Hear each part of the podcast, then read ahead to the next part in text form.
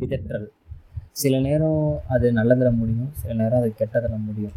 நம்ம எ என்ன வளர்கிறோம் எதை வளர்கிறோம் யார்கிட்ட வளர்கிறோன்றத பொறுத்து இருக்குது சரி இவன் என்ன வளர போகிறான் அப்படின்னா மனுஷனை பற்றி நம்மளை பற்றி மனுஷனை பற்றி நம்மளை பற்றினா சின்ன சின்ன நிகழ்வுகளை பற்றி நம்ம கவனிக்கப்படாத இயற்கையோட விந்தையை பற்றி எல்லாத்த பற்றியும் ஏன் நம்ம வளரக்கூடாது அப்படின்றது தான் ஆரம்பிக்கப்பட்டது தான் இந்த பிதற்றல்.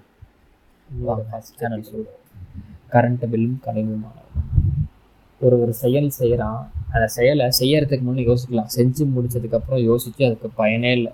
கடமையை செய்வதற்கும் கடமைக்குன்னு செய்வதற்கும் வித்தியாசம் இருக்குது கடமைக்கு செஞ்சதுனால தான் கதை ஸ்டார்ட் ஆகுது. மனுஷனுக்கு மனுஷன்றோட பேரோட விளக்கம் அப்போ வரைக்கும் தெரியாது. சில நேரம் சில மனுஷனை பார்க்குறோம். அதுக்கப்புறம் தான் இதனால தான் மனுஷனுக்கு மனுஷன்ற பேர் வச்சாங்கன்றதே தெரியும். நம்ம கதைக்குள்ளே போவோம். இவன் பேர் வந்து கணேஷ். யோசனி என்னும் உலகத்தோட முடிசூடா ஒரே அரசன். பதட்டத்தின் தூதுவர். பல பதவிகளை வகிக்கும் கணேஷ் ஒரு கணினி மாணவனும் கூட. அன்னைக்கு அவனுக்கு அழிச்ச வேலை எளிதான வேலை தான். கரண்ட்டு கட்டணும். அன்னைக்குன்னு பார்த்து நம்ம யோசனையின் ராஜா எங்கோ ஒரு யோசனையில் இருந்தார்.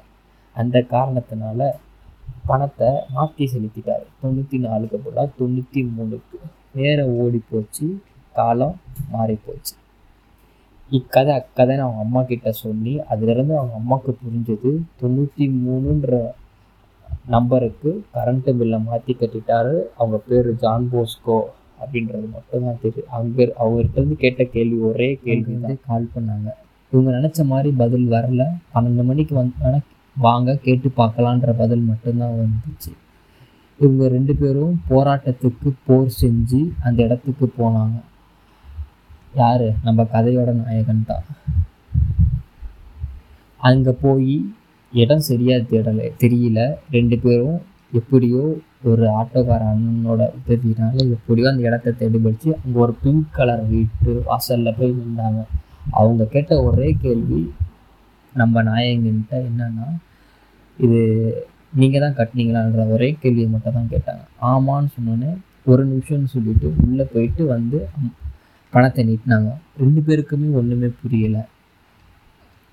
அமௌண்ட்டு தான் பணம் தான் மணி தான் துட்டு தான். எத் எந்த வகையில் சொன்னாலும் பணம் பணம் தான்.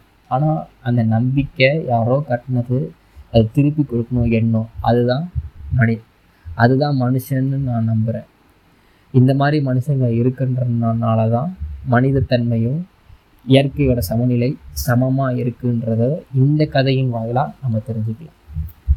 அடுத்த ஒரு கதையில் சந்திப்போம்.